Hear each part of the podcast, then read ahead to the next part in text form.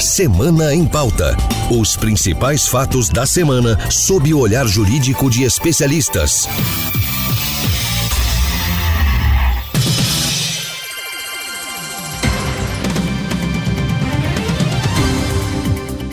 Olá, eu sou Marcela Luiza e você acompanha agora o podcast Semana em Pauta, com análise jurídica do principal fato da semana. Hoje é celebrado o Dia Internacional dos Direitos Humanos. A data marca a oficialização da Declaração Universal dos Direitos Humanos pela Organização das Nações Unidas, que ocorreu em 10 de dezembro de 1948. Publicada poucos anos após o fim da Segunda Guerra Mundial, a declaração é o primeiro marco comum a todas as nações em proteção dos direitos individuais. Mas como está a efetivação desses direitos após 73 anos da publicação da declaração? De que forma a pandemia impactou o acesso do ser humano a esses direitos fundamentais? Perguntas que a gente vai tentar responder aqui, no Semana em Pauta, com a ajuda de Luísa Cristina de Castro Faria, que é advogada, mestre em Direito, doutora em Ciências Sociais e professora de Direitos Humanos. Tudo bem, doutora Luísa? Tudo ótimo. Boa tarde, Marcela. Na outra linha, lembrando que nossas entrevistas são feitas por telefone por causa da pandemia, tenho Leila Bijos, doutora em Sociologia do Desenvolvimento pela UNB e professora visitante do programa de pós-graduação em Ciência Política e Relações Internacionais da Universidade Federal da Paraíba. Tudo bem, doutora Leila? Tudo bem, obrigada. E para me ajudar a conduzir esse bate-papo, vou contar com a participação de Pedro Scartesini, editor do Giro pelos Tribunais, e de outros programas da Rádio Justiça. Tudo bem, Pedro? Oi, Marcela, tudo bem? E sejam bem-vindas a doutora Luísa e doutora Leila. Antes de a gente começar nossa conversa, eu convido vocês a ouvirem a reportagem de Carolina Chaves sobre a Declaração Universal dos Direitos Humanos. Vamos ouvir. Hoje é comemorado o Dia da Declaração Universal dos Direitos Humanos, proclamado pela Assembleia Geral das Nações Unidas no dia 10 de dezembro de 1948, em Paris, na França. O mundo saía de uma guerra mundial que matou mais de 40 milhões de pessoas.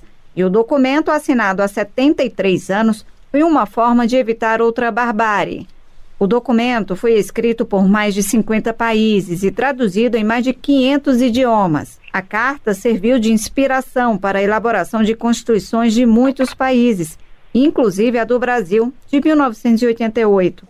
O documento estabeleceu pela primeira vez proteção universal dos direitos humanos, independentemente de qualquer condição, como raça, sexo, nacionalidade, etnia e religião a Declaração Universal de Direitos Humanos veda a tortura, castigo cruel, desumano ou degradante e que todos são iguais perante a lei. Países que violam a Declaração de Direitos Humanos estão sujeitos a sanções. Entre os direitos humanos previstos no texto estão o direito à vida, à liberdade, ao trabalho, à educação e à moradia. A declaração prevê o direito à propriedade condições justas e favoráveis de trabalho e proteção contra o desemprego. Ao longo desses 73 anos de existência do documento, muitos avanços já foram conquistados, mas ainda é necessário reforçar a importância da Declaração Universal de Direitos Humanos, já que ainda existem muitos problemas sociais que ferem condições básicas do ser humano e que não cumprem com o que a declaração prevê como a justiça e paz social. Rádio Justiça de Brasília, Carolina Chaves. Ouvimos na reportagem, doutora Leila, que a declaração foi escrita logo após a Segunda Guerra Mundial. Qual a importância do documento para o contexto histórico da época? Muito importante para a humanidade evitar a guerra, as atrocidades, a barbárie, as mortes em vão, por conflitos entre as nações. É exatamente isso que nós temos que fazer. Trabalhar com a paz, com a liberdade, com o progresso da humanidade. Bom, doutora Luísa, segundo a Organização das Nações Unidas, os direitos humanos são indivisíveis e indissociáveis, ou seja, todos são igualmente importantes. Nesse sentido, doutora, explique, por favor, quais são as punições para os países que descumprem as normas previstas na declaração. A punição ela varia conforme o direito violado? Olha, é, hoje a gente tem, além da estrutura né, que foi criada pela ONU na, quando é, cria a declaração, a gente tem também é, órgãos que são é, continentais de proteção aos direitos humanos. Então, as principais penas que nós temos aplicadas hoje são decorrentes desses órgãos. Então, por exemplo, aqui na, no âmbito da América, do continente americano, a gente tem a Corte Interamericana de Direitos Humanos, que é o órgão responsável por aplicar essas punições. As principais punições que ela aplica é em caráter pecuniário, né, no caso a indenização, e ainda é, uma conduta muito interessante que é adotada é, pela Corte e por, pelos demais órgãos de direitos humanos é a obrigação de fazer. Então não basta só indenizar a pessoa que reclamou. O Estado ele é obrigado de alguma forma a rever a sua legislação ou a sua jurisprudência sobre aquele assunto. Então isso acontece no Brasil, por exemplo, quando a Maria da Penha denuncia o Brasil na Corte Interamericana. Como consequência disso, o Brasil teve que alterar sua legislação para proteger mulheres vítimas de violência doméstica. Ou no caso da, é, de uma jurisprudência que nós tínhamos que a mulher adotante não tinha direito à licença maternidade. E foi entendido que violava um direito humano, então o Brasil teve que rever também essa sua posição. Então, além de, apli de, é, de aplicar uma indenização, no caso de violação de direitos humanos, tem também as obrigações de fazer, em que o país precisa, de alguma forma, se comprometer a reverter aquela situação de violação de direitos humanos. É, essa pena ela varia em razão da gravidade, não necessariamente só do, de qual direito foi violado, mas também em razão da gravidade do fato que aconteceu. Então a gente não tem uma, né, uma tabelinha fixa, elas vão variar em razão de qual direito foi violado e quão grave foi, é, quão grave é, essa violação aconteceu. A Declaração Universal de Direitos Humanos, ela estabelece medidas para a proteção das garantias individuais. Doutora Leila, neste sentido, qual a importância desses direitos para o bem-estar da coletividade? O que nós temos aí são direitos civis e políticos, temos Pacto Internacional sobre Direitos Econômicos, Sociais e Culturais. E essas ideias e valores que são traçados desde a história antiga das crenças religiosas e culturais ao redor do mundo, eu cito o primeiro registro de uma declaração dos direitos humanos que foi o cilindro de Ciro, escrito por Ciro, grande rei da Pérsia, por volta de 539 a.C., quatro liberdades: a liberdade da palavra, da livre expressão, liberdade de religião, a liberdade por necessidades e liberdade de viver livre do medo. Então, é uma reafirmação da fé nos direitos humanos, na dignidade e nos valores humanos das pessoas. Nós temos aí direitos e liberdades para todos, sem distinção de raça, sexo, língua ou religião.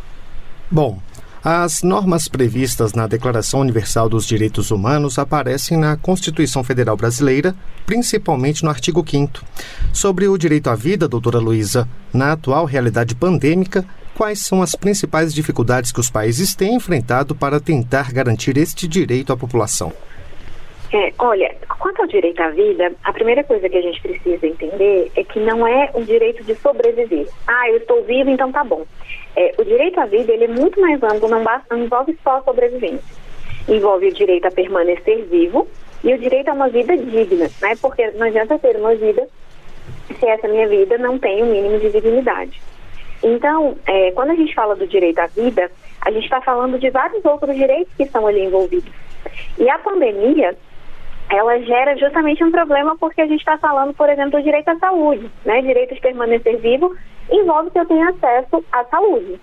E ter acesso à saúde no momento de pandemia é muito complicado, porque a gente viveu em momentos né, de superlotação nos hospitais, de falta de equipamento, de falta de oxigênio, de medicação.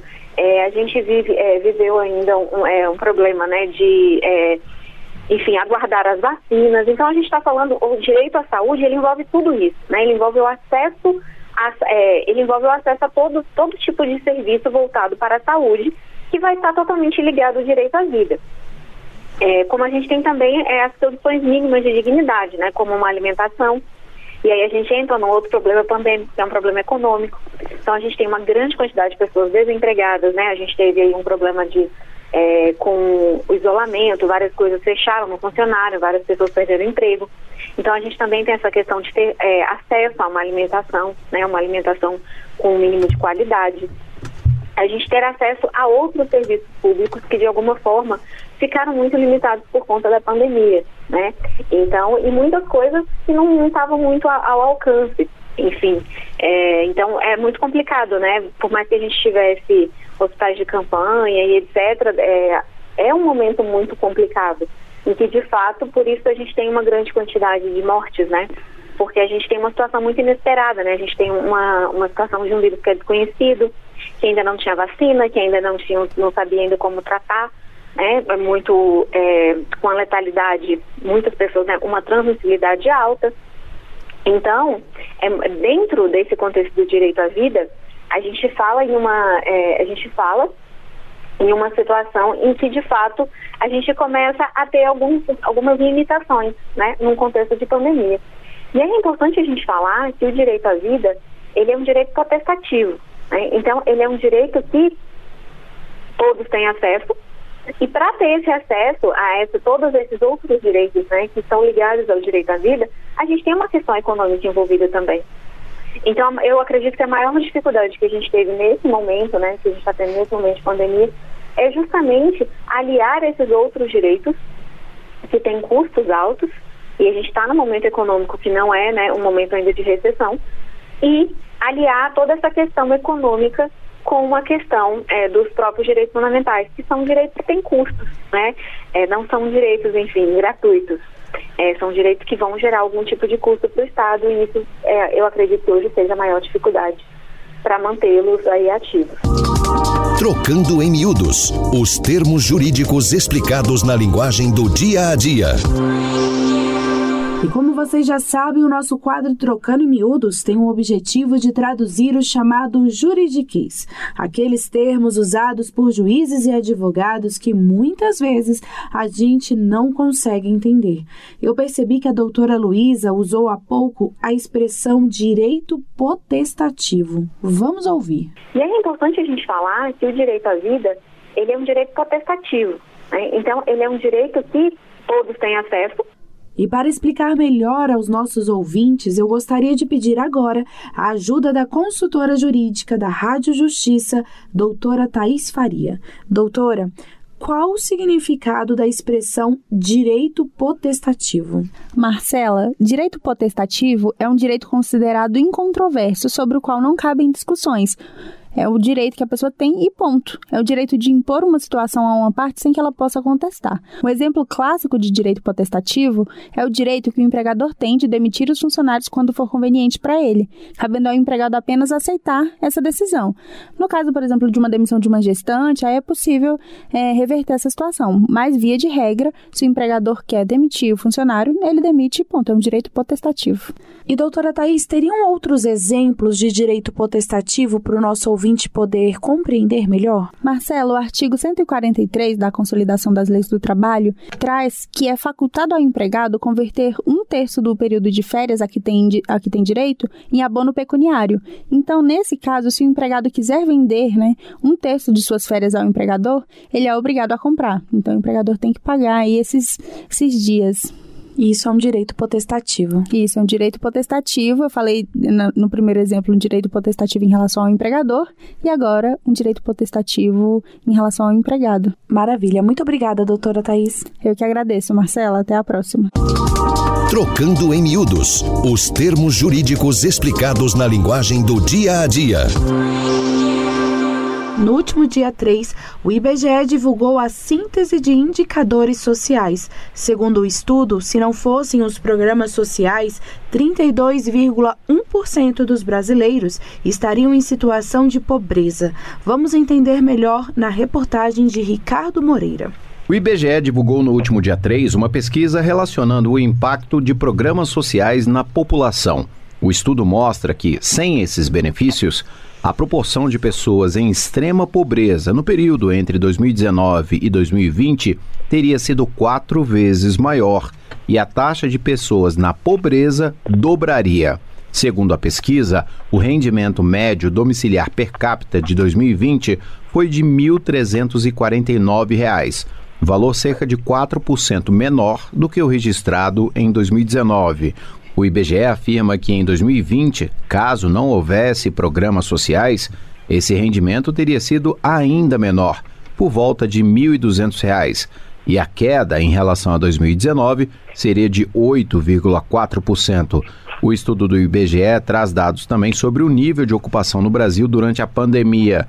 O estudo indica que foi o menor índice da série com 51%. Entre jovens com 14 a 19 anos, esse indicador caiu de 49% em 2019 para 42% em 2020. Em âmbito global, uma pesquisa da ONU divulgada em outubro deste ano mostra que 1 bilhão e 300 milhões de pessoas vivem na pobreza. Estudo que leva em conta fatores como acesso à saúde, educação, água potável, entre outros. Rádio Justiça de Brasília, Ricardo Moreira.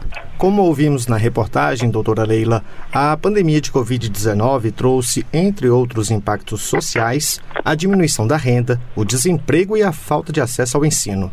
O que esses dados têm a ver com os direitos humanos? Toda uma violação da pessoa humana, Pedro. Nós temos aí uma pandemia que ninguém imaginava que fosse perdurar por mais de dois anos. Foi denominada pelos especialistas de todo um contexto de cisnes negros e da incapacidade da estatística de nos fornecer dados precisos, causando um alto impacto na população, como foi relatado. São milhares e milhares de pessoas em todo o mundo que ainda estão sendo infectadas. Nós temos desemprego, dívidas, perda de moradias, cidadãos sem teto que dormem nas ruas, nas calçadas, em barracas, e que estão buscando alimento no lixo. Doutora Leila, de que forma essas desigualdades sociais que a senhora acabou de relatar, elas ferem os direitos humanos? De que forma? Elas ferem os direitos humanos em todos os contextos. Por quê? Nós temos direito à vida, a uma vida saudável. Nós temos direito a direitos econômicos, sociais, culturais e direito à alimentação, direito à paz. Nós temos aí três indicadores que são importantes e que nós analisamos no contexto da, dos Objetivos de Desenvolvimento Sustentável, ODS, que é essa efetividade de políticas públicas que contemplem a geração de emprego, renda, saúde, bem-estar, dignidade, igualdade de gênero, que são importantes para transformar vidas na prevenção do crime, na inserção de jovens no sistema educacional, metodologia para dirimir os níveis de violência na cidade. Então, o que, que nós precisamos? De segurança e confiabilidade no governo e na tomada de decisões dos nossos líderes. Bom, Durante a pandemia, doutora Luísa, o Supremo Tribunal Federal decidiu suspender as ações de despejo até março de 2022. A senhora acredita que essa medida seja uma forma de respeitar as garantias fundamentais previstas na Declaração Universal de Direitos Humanos e na Constituição Federal? Com certeza. É, com certeza, porque a gente está falando de direito à moradia, que é um direito fundamental básico, né? É, é, um direito, como a professora colocou anteriormente, é, você tem que ter segurança, né? E o mínimo de segurança que você tem estando dentro da sua casa é não passando frio, é não passando fome, então, são, é, o direito à moradia, ele envolve não só a casa em si, né, mas a instituição familiar, o lar, ele envolve a questão da, da segurança psicológica, ele envolve a sensação de pertencimento, né. Então, são questões até mesmo, talvez, psicológicas aí, que estão envolvidas. Então, quando é, evita-se o despejo nesse momento da pandemia, é justamente priorizar o direito humano em, em prol da economia. Então, como sabe, é, sabe que muitas pessoas não conseguiram né, manter o seu aluguel em dia, ou até mesmo pagar o valor integral, a ideia, é, eu acredito que seja justamente proteger essas pessoas vulneráveis. Porque a pandemia, ela acaba, embora seja ruim para todo mundo, ela acaba atingindo de uma forma mais severa as classes mais desiguais. Né? A pandemia ela acaba acelerando a desigualdade como a professora colocou anteriormente.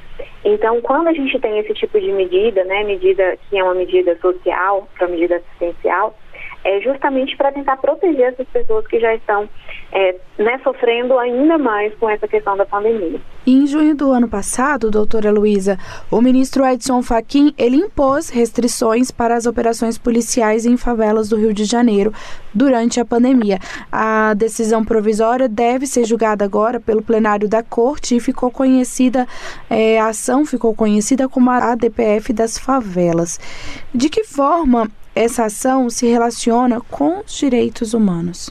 É, essa, essa DPF ela é muito interessante porque ela traz uma discussão para o âmbito jurídico, é uma discussão que a gente já deveria estar fazendo, né? Aliar a questão jurídica com a questão sociológica, que é tão importante. A ideia da DPF é o seguinte: vamos evitar operações policiais no período da pandemia, somente fazer aquelas que são excepcionais, porque tem uma grande quantidade de pessoas que estão em casa. E a gente está falando num contexto de favela, são pessoas que moram uma do lado da outra, né? Num contexto de que são é, áreas muito pequenas. E é, essas operações policiais acabam muitas vezes com bala perdida, matando inocentes, com pessoas que estão na rua. Então, a ideia é justamente evitar que isso acontecesse nesse momento de pandemia. Mas se a gente parar para pensar, é uma discussão que a gente tem que fazer para além da pandemia, né? É sobre limites dessa questão das operações policiais, colocar limites. A gente sabe que a segurança pública é muito importante, a gente sabe que, infelizmente, dentro das favelas existe né, uma violência muito grande, uma questão do tráfico é, muito forte, mas é, esse tipo de operação ele acaba incidindo muitas vezes é, em populações que já têm uma questão social muito grande, que é a questão dos pobres, né, das pessoas mais, mais humildes, e a questão dos negros, que entra também com, o tema do racismo.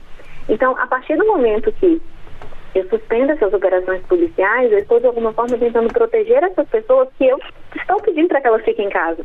Então eu preciso oferecer também condições para que elas fiquem em casa, para que elas se sintam seguras em casa, né, para que elas não tenham medo de estar em casa. Então, isso é muito importante. É claro que é, não aqui, não, não é uma crítica à segurança pública de uma forma geral, a gente sabe que eles têm a importância deles socialmente falando e o papel deles, mas é importante que a gente coloque que existam limites né? E que esses limites sempre sejam respeitar direitos humanos, respeitar a dignidade. Não é porque às vezes tem, por exemplo, uma invasão numa favela, as pessoas falam, ah, mas ele tinha ficha criminal. Sim, mas naquele momento ele estava cometendo um crime, né? Não é porque a pessoa já respondeu um crime no passado que ela perde a sua dignidade, que eu posso já chegar atirando. Na agenda, uma reflexão sobre os avanços da Agenda 2030 da ONU.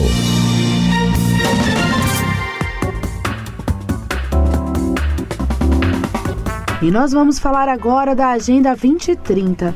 Ela é um plano das Nações Unidas com metas de desenvolvimento sustentável.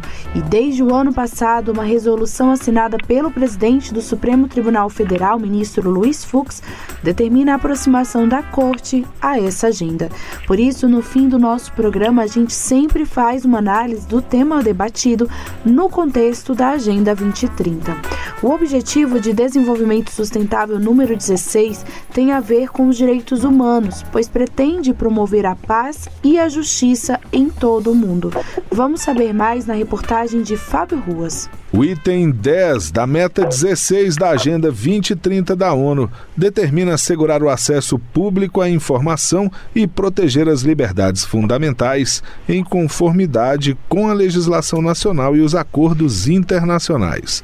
No Brasil, a Lei de Acesso à Informação regulamenta o direito constitucional de acesso às informações públicas desde 2012. Ela criou mecanismos para que qualquer pessoa receba informações públicas públicas de órgãos e entidades. No país, também está em vigor o Marco Civil da Internet, que regula o acesso a informações da Rede Mundial de Computadores desde 2014. Os princípios da norma são a garantia da liberdade de expressão, comunicação e manifestação do pensamento, a proteção da privacidade dos usuários e dos dados pessoais e a garantia da neutralidade da rede. Rádio Justiça de Brasília, Fábio Ruas. Como ouvimos na reportagem, doutora Luísa, o Objetivo de Desenvolvimento Sustentável fala, entre outros pontos, sobre o acesso à justiça. De que maneira a população brasileira pode ter acesso aos serviços oferecidos pelo Poder Judiciário? Essa questão do acesso à justiça é muito importante, né? porque se eu não tenho acesso, eu não tenho uma justiça efetiva. Então, eu preciso facilitar para que todas as pessoas tenham acesso a qualquer demanda via Poder Judiciário. É, como é que esse acesso é feito hoje? A gente tem várias, é, várias normas, enfim, que de alguma forma tentam facilitar o acesso às pessoas, principalmente de baixa renda, à justiça. É, uma, alguns itens aqui que eu vou citar, é, por exemplo, a gente tem a questão da gratuidade da justiça. Se você comprovar que você é hipossuficiente, você é, não precisa pagar as custas processuais enfim, então isso já ajuda muito, né? Porque o processo não é algo barato. É, uma outra questão também que facilita muito o acesso à justiça é a questão das defensorias públicas, né?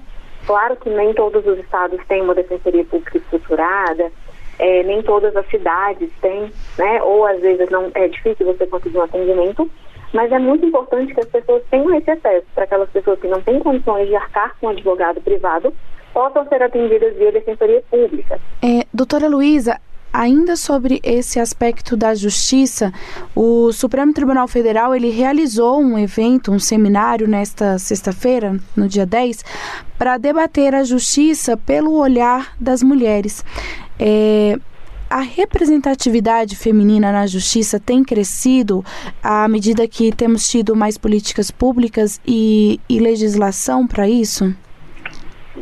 Ela tem crescido, mas não tem crescido da forma que talvez fosse esperado, né? Ainda há muito a ser feito. Infelizmente, não só no âmbito da justiça, né? Mas no âmbito da sociedade como um todo. A gente vê que as políticas de inclusão, elas existem, mas ainda são insuficientes quando a gente fala da questão da, do acesso à mulher. Né? Então, a gente tem, por exemplo, é, hoje a gente vê muitas mulheres com dificuldades em relação à investigação de paternidade, pensão alimentícia, execução de pensão. Então, ainda precisamos melhorar. Bom, infelizmente o nosso programa está chegando ao fim, mas semana que vem tem mais fatos importantes. Portanto, já temos um novo encontro marcado aqui no Semana em Pauta. Eu sou Marcela Luiz e quero agradecer a participação da advogada Luísa Cristina de Castro Faria. Muito obrigada, doutora Luísa. Obrigada a você, Marcela. Foi um prazer. Meus agradecimentos também à doutora em Sociologia do Desenvolvimento, Leila Bijos. Muito obrigada, doutora Leila. Muito obrigada a vocês, muito sucesso e que esse programa cada vez traga mais conhecimento à população. Um grande abraço. E obrigada pela parceria de sempre, Pedro Scartesini. Sou eu quem agradeço, Marcela, e obrigado também à doutora Leila e à doutora Luísa. O Semana em Pauta é um podcast da Rádio Justiça com a produção de Ana Cláudia Possati e trabalhos técnicos de Daniel Leite, Secretaria de Comunicação Social, Supremo Tribunal Federal.